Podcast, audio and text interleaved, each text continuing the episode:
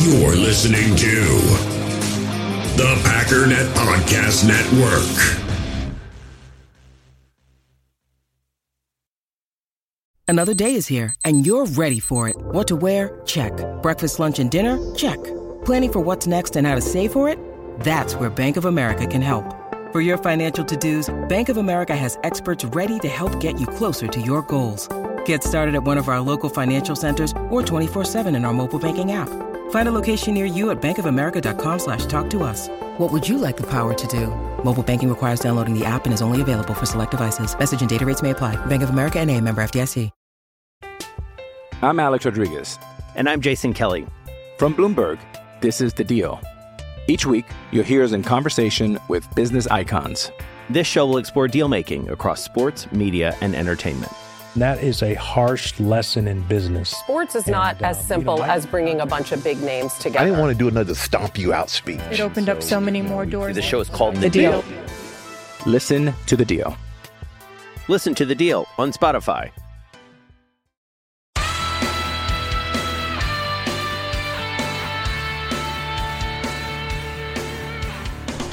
Ladies and gentlemen, welcome once again to the Packernet Podcast. I am your host and resident panelist, as always, Ryan Schlip.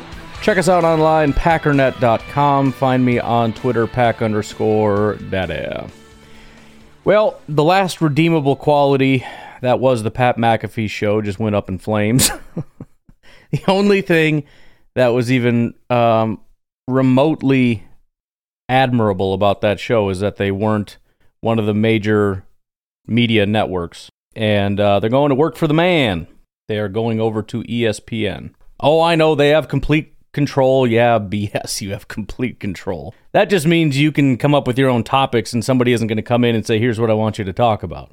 That has nothing to do with somebody standing over your shoulder going, uh, yeah, dude, you can't say that. There are absolutely guidelines that ESPN has in place, and he will have to be within those guidelines for sure. Wasn't there just a big thing recently where Stephen A went on the Pat McAfee show and said he admired him and looked up to what he has been doing because he was uncensored and all that stuff and he was, you know, Stephen A was looking to get away or something like that? Well, whatever. It doesn't matter. I don't watch the show anyways, but um, again, now that it has become just another ESPN show. In other uh, relatively minor news, veteran wide receiver Keke Coutee is working out for the Packers today, i.e., yesterday. Per source, this is from Tom Pelissero. He's also a punt return option, versatility that could help Green Bay after Randall Cobb departure, assuming he just means from a veteran sense. Is there anything super interesting about that? Not really. Um, you know, I, I I can't really see it as a positive as much as I, I hate to shoot down the idea of any sort of veteran being in the room, but I just don't want a guy that we already know is not a great football player to come in and um, take a spot. Which again goes back to what I talked about yesterday, right? The difference between I don't know and I do know and it's not good. I don't know, in my estimation, is better information than negative information.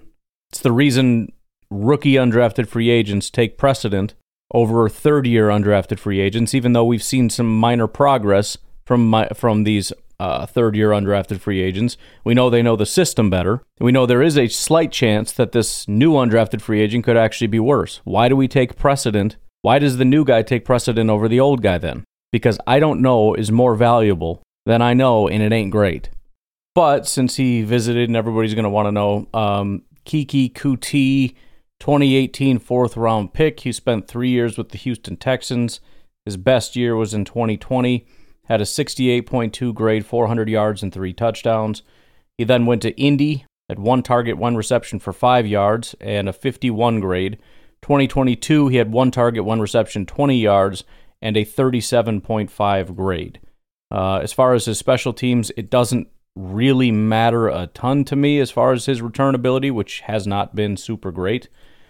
His punt return average was 8.9 yards in 2022. It was 6.9 yards in 2020. Those are the only two yards he had done that. Uh, 19.4 kick return yards in 2020. He only had five kick returns in his career. So um, experience and ability are, are definitely two different things, and I don't know that he's super fantastic, especially since I feel like we've got plenty of guys that are uh, capable. In other news, the Packers did claim tackle DJ Scaife. These guys were claimed off of waivers. I don't exactly know how this all came to be. Somehow their 2023 Miami Dolphins free agent became available on waivers, and the Packers picked him up. So I don't. I have no idea what that means. I guess during undrafted free agency period, you just grab as many human beings as is humanly possible, and then at some point you realize you probably took too many and didn't really want some of these guys, and so you cut him. The Dolphins actually cut three undrafted free agent offensive linemen, one of them being Scaife, and so the Packers picked him up. But six foot three, 314 pound um, offensive tackle slash guard.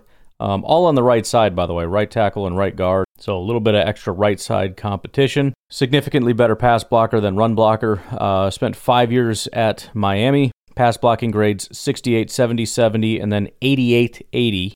Run blocking 71, 66, 58, 74, 62. So not as impressive. But again, pass blocking. I don't want to say it's the only thing that matters because it's not, but nobody cares how much you like run blocking. Let's just put it that way. I know because nobody cares how much I love run blocking. And so I just figure I'll just let you know how it is for us out here. It's hard out here for a player. what else we got going on now? Um, it appears as though there's some pretty serious issues going on between Davante Adams and the Raiders. I think he's really upset with the way that things panned out. Uh, I think he genuinely thought he was getting a commitment from the Raiders as far as the quarterback situation. And it genuinely sounds like Davante wants off the team. Now, whether or not he's trying to be traded to get back with uh, his buddy Derek Carr or possibly to uh, head over to see Aaron Rodgers with the Jets, I don't know if that's even an option for either team, to be honest. But um, it does sound like he's pretty frustrated. I don't know exactly what the plan is, but he certainly is not uh, very happy. There's an article that came out as far as the uh, written by the Ringer, but uh, it starts off basically talking about a couple different things. The first of which is that Davante wanted vindication that he didn't need Aaron Rodgers. It's another thing that we talked about yesterday and the day before that and every single day since. I saw people arguing about I decided not to jump into it. I'm borderline ready to mute one of these guys on Twitter, but this constant talk about how, you know, these people make those people better. Quarterbacks make wide receivers better. Wide receivers make quarterbacks better. Blah blah blah blah blah blah. It's all garbage nonsense. It's nonsense. Davante Adams never needed Aaron Rodgers. He never needed him. He's not a good receiver because of Aaron Rodgers. That's nonsense. But it was a big deal for him this past year. It was a big chip on his shoulder thing to prove that he's great by himself and it has nothing to do with Aaron Rodgers. He says he reached out to the PR guy, said, I need an ant. Like, as soon as you find out if, what the heck was it, uh, Pro Bowl or All Pro or whatever, he wanted to know immediately whether or not he got the honors. Said he never cared before, but this year he did. While many did praise Davante's stellar play, he felt other narratives followed him too, such as Davante succeeding only because of Aaron. That sentiment frustrated him, though he never addressed it publicly. He chose to let his prolific play speak for itself. Besides, he respected and still respects Rodgers. But Adams believes he was not always given the respect he has earned as a generational talent in his own right. This is exactly what we talked about yesterday. Everybody on the Packers team is constantly disrespected, including Davante. Now, Davante was much less so, but it took how many years before anybody gave him the, the, the, the time of day? He was what, the best wide receiver in football for three straight years before he got rec- recognized? Aaron Jones has been one of the top running backs for how many years now? Nobody thinks about him as a top running back. He's a good running back. Nobody would say see him as a top five running back. Nobody. Outside of Green Bay Packers fans, and maybe half of those at that.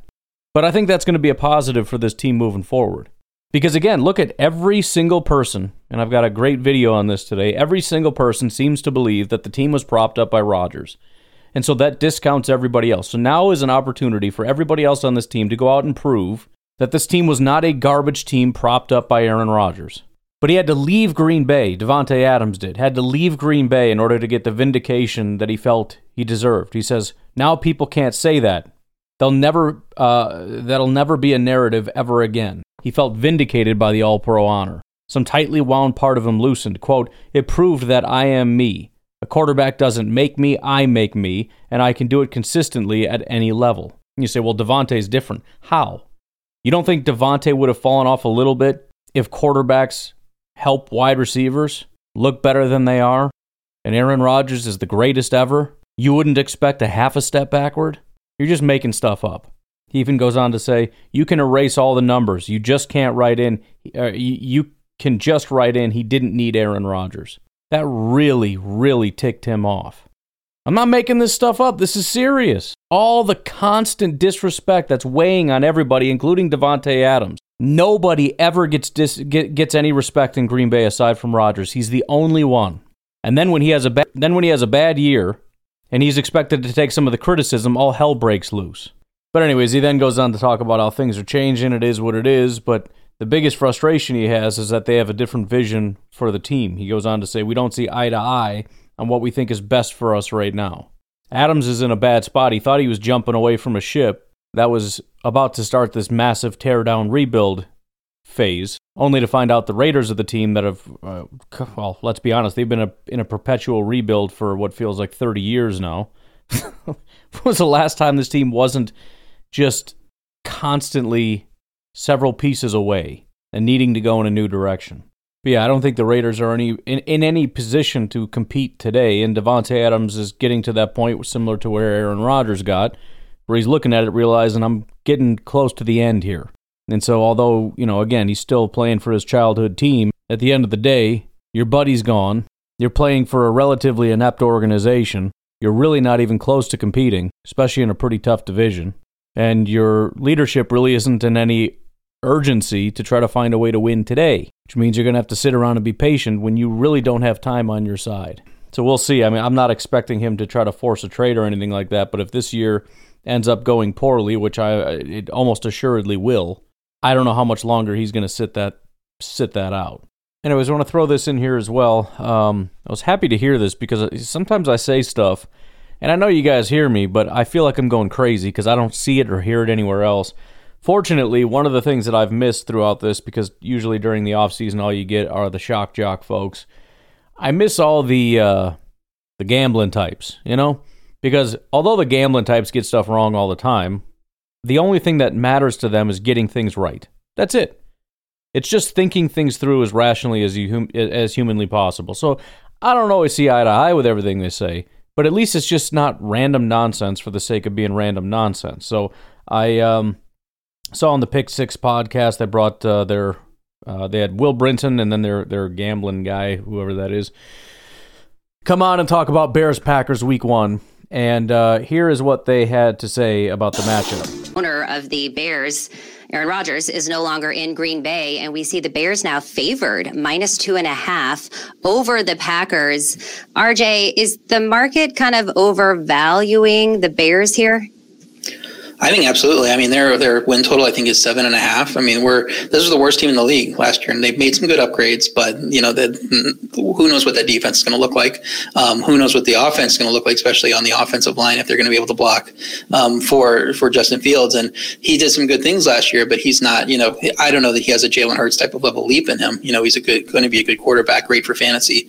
Um, but we don't know if he's going to get to that top tier at some point. So I think this line is really telling you that Green Bay, Jordan Love is already busted, and they're they're they're a team that has a bust quarterback, is what the line's telling you. I think the the range of outcomes for Jordan Love are a lot wider than that, and this line is building in, and actually their futures betting uh, numbers are building into the expectation he's going to bust, and he's not very good. And I would rather play the optimistic side of that and think we're getting value if that range of outcomes happens instead. So I think the the the my power ratings have this at Bears minus one and a half. Um, I could see everybody wanting to play the Bears and be at three because they're just dogging on the Packers without Aaron Rodgers, but my pick in this game is almost certainly going to be the Packers.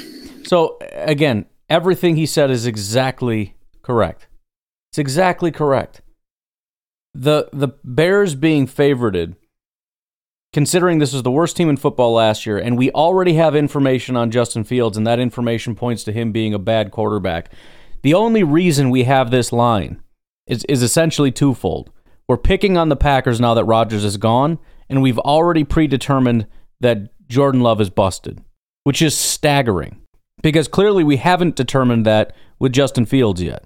That's why they're ahead. And what does he say? It's it's a better bet to bet on the Packers because although it's possible that Jordan Love is not good, there is a range of outcomes that range ranges from bad to mediocre to good. And if he's not a bust, then this line is terrible. It's assuming something that we don't have information on. And that's a great way to capitalize and make some money in these situations. But he's saying exactly what I was saying yesterday. It's already been predetermined that Jordan Love, because we don't have any information, we know that he's bad. And that's stupid.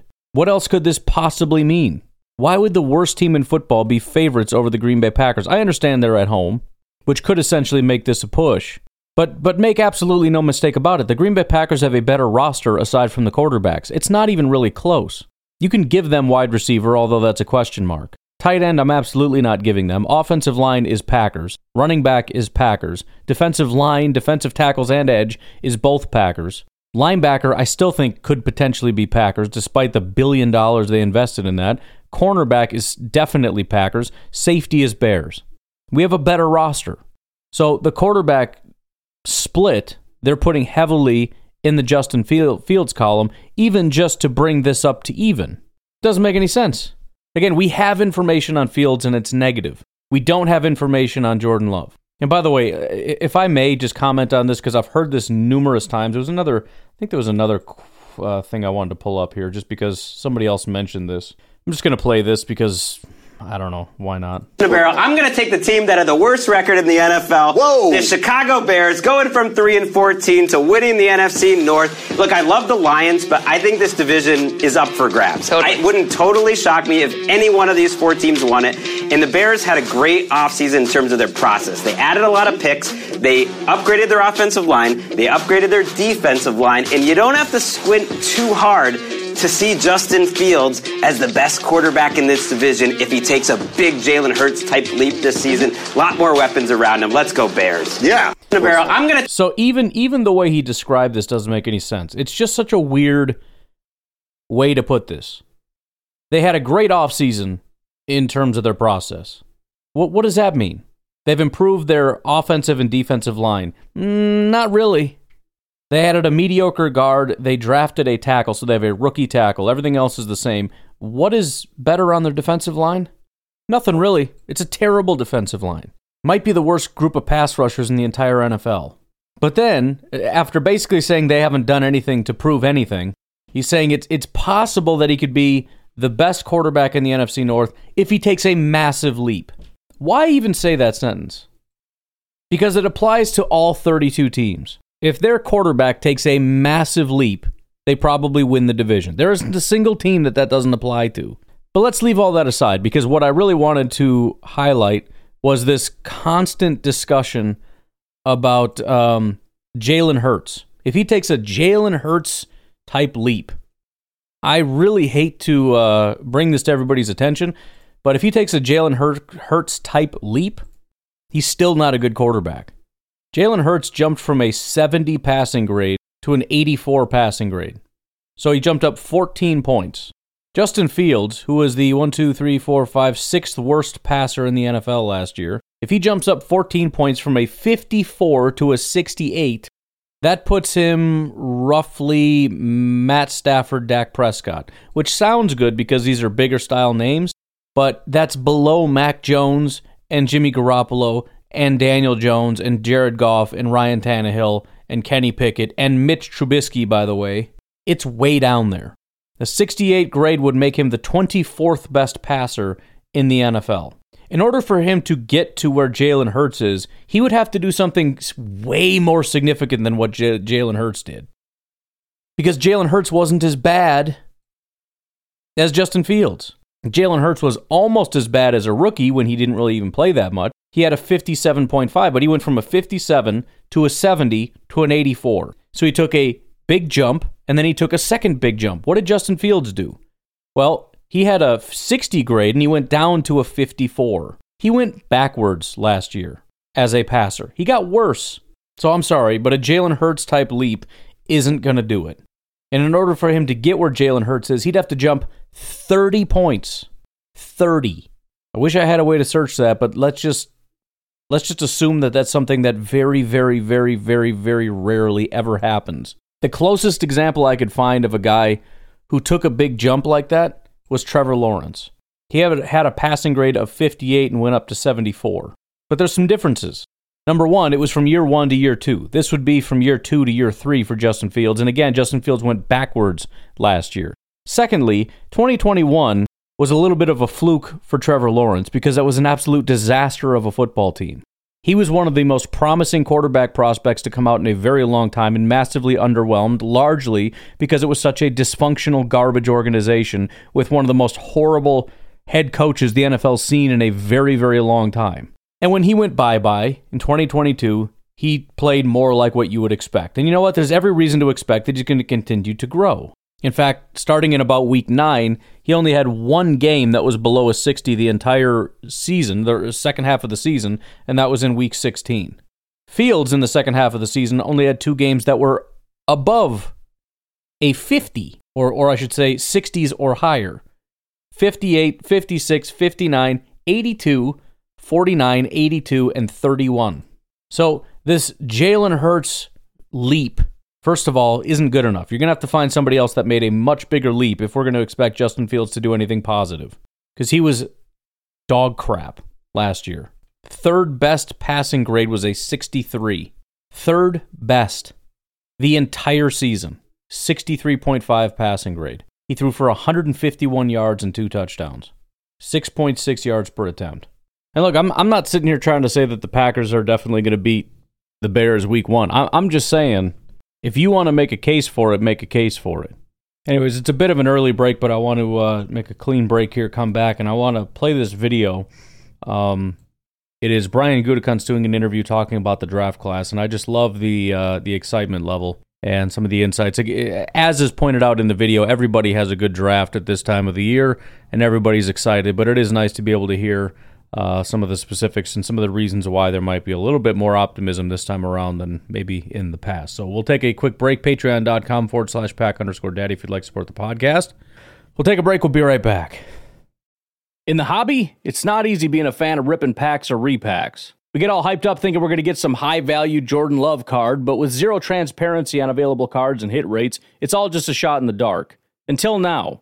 Introducing slab packs from arenaclub.com, the only repack that provides real value, a complete view on all possible cards, and clear hit rates for each one. Now, when I buy slab packs on Arena Club, it finally feels like I know what I'm getting. And honestly, the best thing for me and my son is the fact that we're kind of novices into this. When I walk into a card shop with my son and a card says it costs $40, kind of just taking his word for it that that's a good value. So I appreciate the transparency on grading, as well as just getting excited about seeing what you could potentially get. Right now, you can get 10% off your first purchase by going to arenaclub.com slash packdaddy. Wow, that's crazy offer. 10% off a $400 slab pack. That's 40 bucks right there. Anyways, that's arenaclub.com slash packdaddy for 10% off your first purchase. We all have smartphones, and we all know they're pretty amazing, but they also can be amazingly distracting, especially when we're around other people. So, US Cellular wants us to reset our relationship with our phones by putting down our phones for five. That's right, a company that sells phones wants us to put down our phones. And to see what we find, learn more at uscellular.com forward slash built for us. I'm Alex Rodriguez. And I'm Jason Kelly. From Bloomberg, this is The Deal. Each week, you'll hear us in conversation with business icons. This show will explore deal making across sports, media, and entertainment. That is a harsh lesson in business. Sports is not And, uh, as simple you know, I- as bringing a bunch of big names together. I didn't want to do another stomp you out speech. It opened up so many more doors. The show is called The, The Deal. Listen to The Deal. Listen to The Deal on Spotify. When you need mealtime inspiration, it's worth shopping Kroger, where you'll find over 30,000 mouthwatering choices that excite your inner foodie. And no matter what tasty choice you make, you'll enjoy our everyday low prices, plus extra ways to save, like digital coupons worth over $600 each week. You can also save up to $1 off per gallon at the pump with fuel points. More savings and more inspiring flavors make shopping Kroger worth it every time. Kroger, fresh for everyone. Fuel restrictions apply. No team has a bad draft on draft day. But after this one, when you came down, you seemed genuinely, genuinely pleased. Am I reading that right? Yeah, obviously there's a lot of hope this time of year with all 32 teams, but I think, you know, for me, I think the process is always a big part of what we do and kind of watching the process unfold. Uh, the board really felt right, and uh, we were just able to uh, accomplish a lot of the goals I think that we were hopeful to accomplish. And so, yeah, very excited about this group.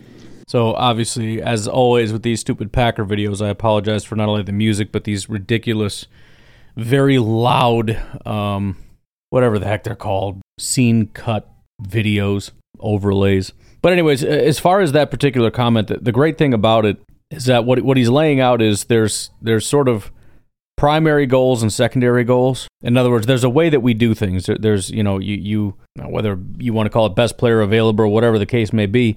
But obviously, you also understand that there are needs as far as the team is concerned. And ideally, your draft would look a lot like all the fans' drafts, which is just a list of positions that we like, and you draft the most important position in the first round and the second most important position in the second round, et cetera, et cetera. But in reality, you can't always execute things the way that you would want. Beyond that, there's also a, a, situation that can occur where you're looking at it and guys that you really like start to fall off, and suddenly your board kind of goes to zero pretty quickly. But it sounds like their draft went pretty unencumbered. The people that were hoping would be there were there. I mean, that's where you also see where the Packers are trading back in the second round because things are going so well and they have so many options. They decide, let's just trade back and let the guys that are still there fall. Afterwards, I was talking to Milt Hendrickson, your director of football operations, and he told me, and he's a real football guy now. He told me we got some dudes in this class. Who might be the dudes in this class? Yeah, no, I think they all have a chance to be, but I think certainly up at the top, we acquired some guys that I think really fit the profile of what uh, you know Green Bay Packer is all about. You know, um, guys who are very, very talented, uh, very, very productive, um, but they're also, you know, the, the, work ethic that they show, they've shown so far in their college career, um, and just kind of the character of the people really fit our locker room. So it really, for me, anyways, gives me a, a, a real high level of confidence because you know different drafts go differently, and to hear that they were particularly excited about this draft. And then to hear that guys like Milt Hendrickson were going up to certain people and being like, dude, this was we got some serious players in this draft. And for Gutekunst to obviously, would make sense, lay out the fact that we're primarily talking about the the early guys. Let's call it days one and two guys. It gives you another level of confidence. Of course, nobody knows for sure what's going to happen, but the fact that we know for a fact that these guys check some serious boxes, and there is a high level of confidence in that building that they got some players that, that are really going to be high level contributors for the Packers tight ends, wide receivers, you have supplied Jordan Love with some additional weapons. But those weapons are young. How should we temper our expectations? Yeah, I don't want to put a ceiling on anything. You know, these guys obviously they're young and they are inexperienced, but I think the sky's the limit, and it's really going to take all those guys um, coming together with the current group that we already have and um, I, I, really don't want to put a ceiling on it because there's no reason those guys can't go out and perform in the National Football League. Will there'll be ups and downs just like every single year? Absolutely. Um, but they're all very, very talented. They're very smart. And uh, I think if they come together as a group, that uh, they can accomplish a lot of things. You can tell Brian Gutekunst is not particularly excited about the fact that Matt LaFleur came out and said temper expectations because every opportunity he gets, he loves coming in there and saying, yeah, no, we're not tempering anything here. Sorry. I understand Matt LaFleur trying to take some pressure off of his quarterback. Same exact thing Aaron Rodgers wanted to do for his wide receivers last year. But there's also somewhat of a negative message in that as well. You know, on one hand, you don't want these people to be, these guys to be too stressed out, have too much pressure, and to make that pressure become too much for them to handle. But at the same time, you certainly don't want to send any messages to the locker room that the expectation is low or that we don't believe that the guys in this locker room can go get the job done. And so I definitely appreciate Brian Gutekunst's message, and that is yes, they're inexperienced, but they're extremely talented. We brought them here for a reason, and it's because they're extremely talented, and we have very high expectations for them. See, Lucas Van Ness, Colby Wooden, Karl Brooks, common denominator, pass rush potential that is the name of the game in today's game, is it not? You have to affect the quarterback. And um, that was one of the goals that I talked about earlier that we wanted to accomplish. We wanted to add some depth uh, with our pass rush. And I think uh, all three of those guys fit the bill. Um, they can rush a passer from not only on the edge, but on the inside as well. Um, so I think hopefully as these guys grow and learn the NFL game, that'll add some versatility to our group. And I tell you what, just listening to this makes you realize how awesome it is to have 13 draft picks because it's like, you know, you can't get everything done in the draft. And then you realize, man, when you have 13 picks, you pretty much can. You know, obviously not everybody can be expected to hit, but man, you can load up on pass catchers and load up on pass rushers and get a kicker and get a quarterback and get a running back. I mean, it's like we're tripling up at multiple positions and still filling in little holes here and there as we go along. But it is fantastic to think about a real deep group of pass rushers. I mean, we, we've seen it in the past when you when we had you know Preston, Rashan, and uh, Za'Darius kind of at their peak. It was a real small window, but the value it brings is just ridiculous. And to be able to um, have talented players, but also be real deep, so you can rotate them and still feel comfortable with it, and have guys on the outside as well as on the inside that are pass rushers. It's just a really really exciting thing, and and you know it it just it's one of those things where if you've got let's just say five guys across the line let's four might be more common but let's say you got five guys across the line. It really becomes a factor of making sure you don't have guys that are bad pass rushers more so than making sure you have guys that are really good pass rushers. Because if you have five guys with a 12% pressure rate none of those guys are necessarily the number one pass you know they're not at 17 but the pressures will be non-stop if you have four or five guys at a 12% range. The problem is when you got one guy that's 15, your next best guy is 10, and then you got some five, six, and sevens mixed in. It just isn't going to be able to get it done. But you get some consistent 10 to 12s, and it can come from anywhere. That's fun stuff. Drafted Anders Carlson in the sixth round. Where does your kicking situation stand right now? Well, obviously he'll come in, and Parker White's uh, here as well. So watching those two guys compete will, will be good. I think obviously Rich Bisaccia had a strong relationship with Anders, and so I think um, that's a positive thing for us. We had a lot of information about him. Uh, he worked through some injuries in college. Um, but we feel very good about his talent and feel very good about the person. So that's obviously uh, not settled yet and won't be probably until we get to the regular season. Um, but we like both guys and their talent.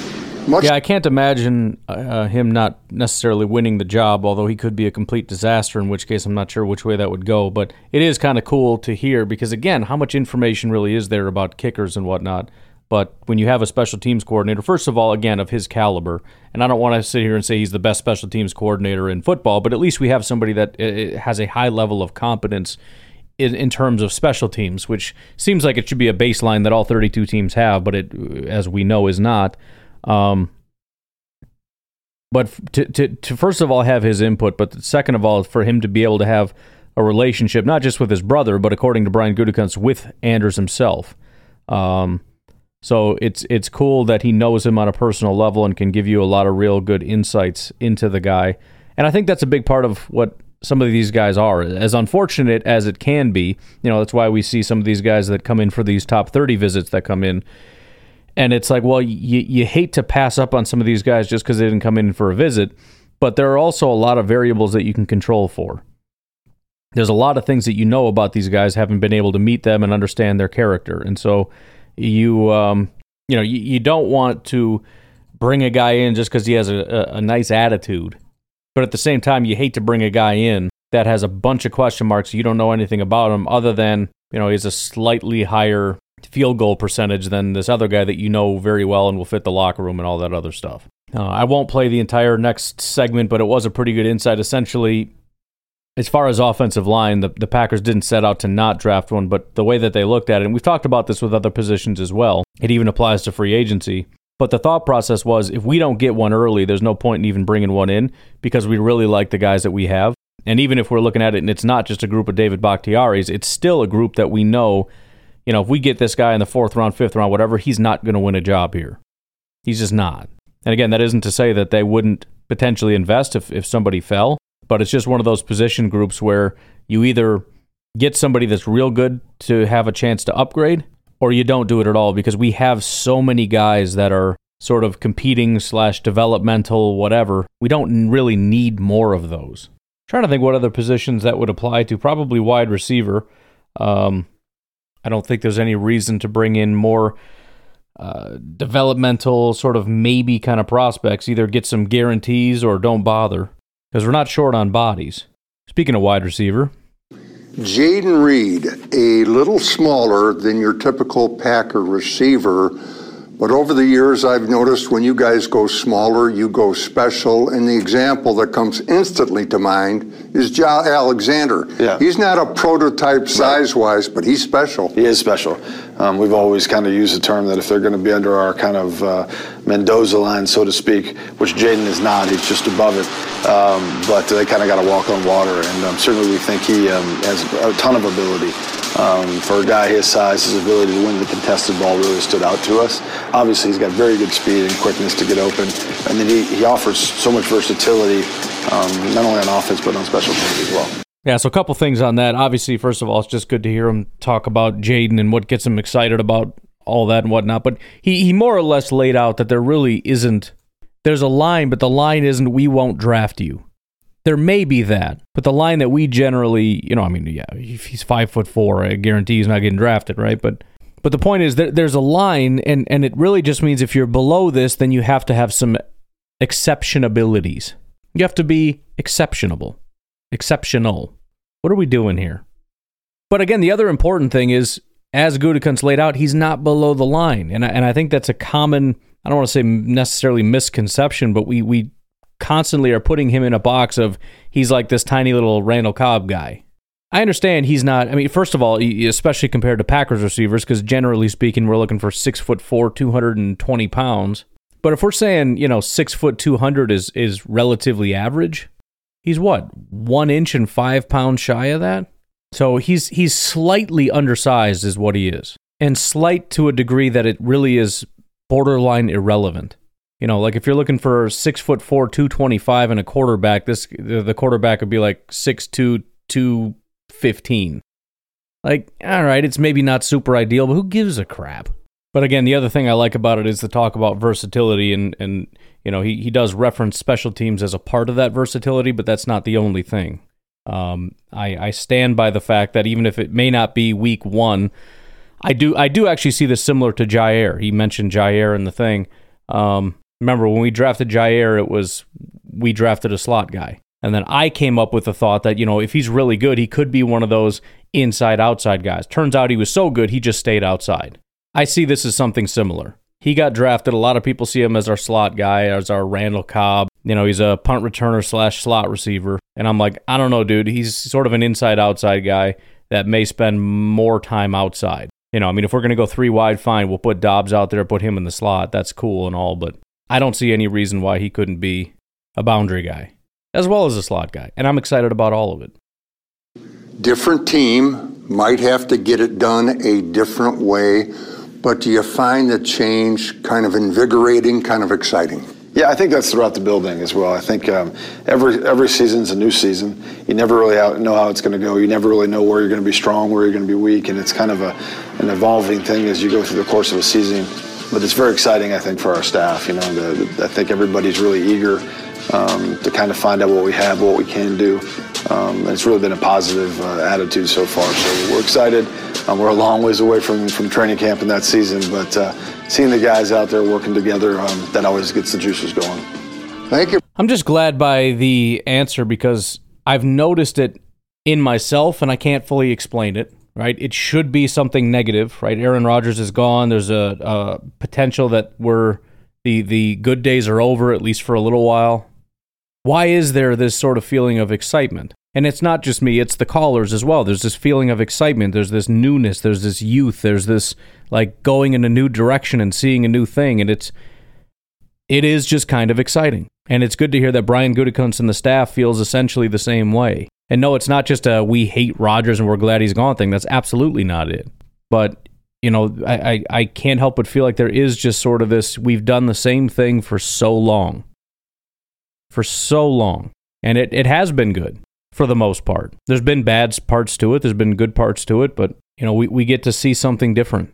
Different scheme, different dynamic, different everything. And in, in a way it feels bigger than when we went from McCarthy to LaFleur or from uh, Ted Thompson to Brian Gutekunst. Those are major changes, but it, it, it in a way feels like it's bigger than that. Even even the offense, it feels like the offense will be bigger with a new quarterback and, and, and all new young wide receivers. And maybe that's part of it too, is that there's reason for optimism. It's not new in terms of we just lost everybody. Because that happens to some teams. It's like we just got to gut everyone. It's like, well, that sucks. You know, there are teams floating around out there. They don't really have a quarterback. They don't really have wide receivers. You know, they, they, they have to start building that. We have everything. Now we got to see if they're any good, but this is a new, young, talented group. We have a first round quarterback. We have two second round wide receivers and a fourth rounder that we really like, on top of some other guys that have shown some level of talent, promise, whatever.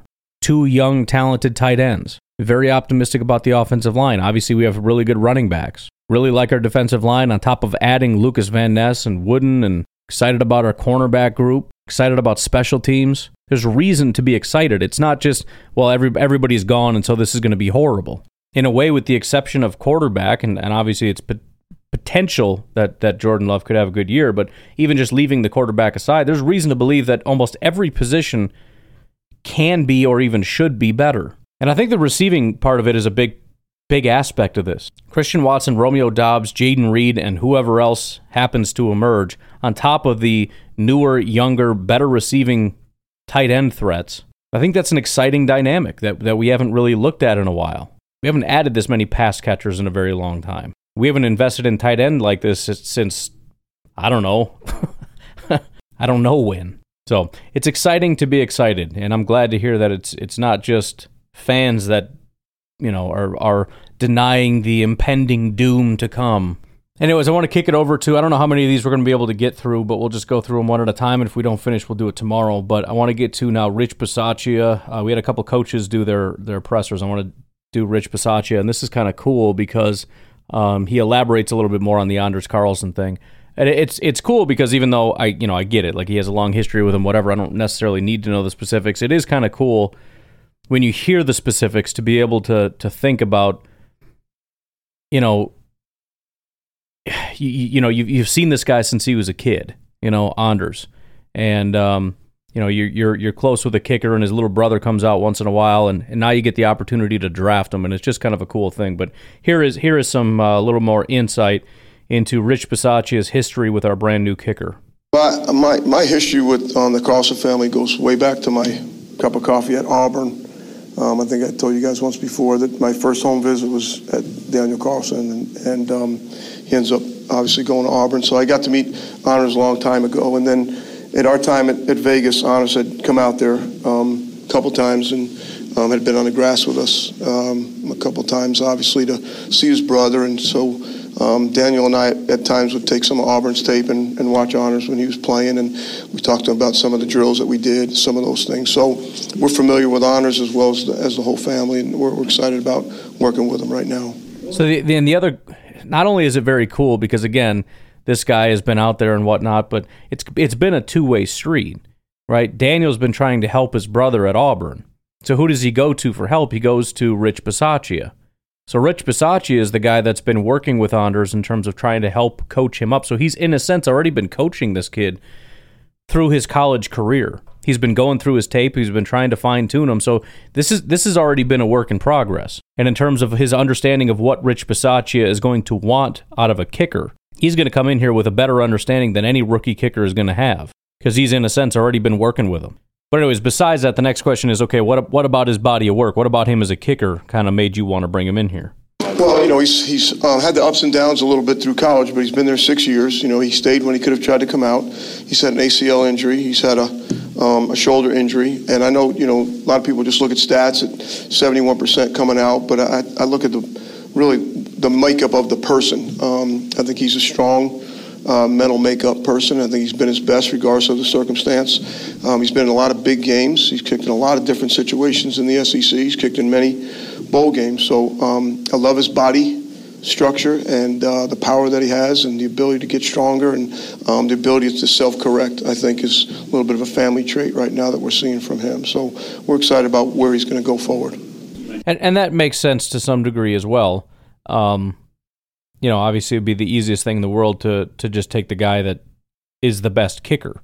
But it kind of goes back to what we've talked about with some of the other positions where you can take a guy that's a finished product and plop him in and say this is what you get and hope that you get something similar in the NFL or you take a prospect that you think you can mold. And so again, he's been through some adversity and he's had some injuries and whatnot that have been kind of setbacks and everything. But you know, it makes sense to say I can teach you how to fix some of these issues here. What I need is a mentally tough person that can kick in big games in tough situations that isn't going to crack under pressure. Need a guy with the right body type and all these all these little things that I can't teach you how to do. I need that to be right. And then on top of that, you're somebody that I can trust. I know that you're coachable. I know you got a good family. I know all this stuff going into it. And I'm just trusting that the areas of weakness are areas that we can kind of coach out of you.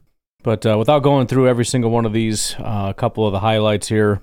Doors not closed on Mason, although, you know, probably pretty well almost closed. Jayden Reed, they're excited to see what he can do as a returner. Uh, did talk about one of the differences. They have a kicking ball now. There's a new uh, ball, but he mentioned that it's slicker than what he catches from quarterbacks, which seems really weird and is annoying because I don't think there's anything worse than the anxiety when that ball's hanging up there, just hoping your guy doesn't muff the punt or the kickoff or whatever. And to hear that it's a slicker ball on kickoffs than what the quarterback uses is uh, a little bit annoying.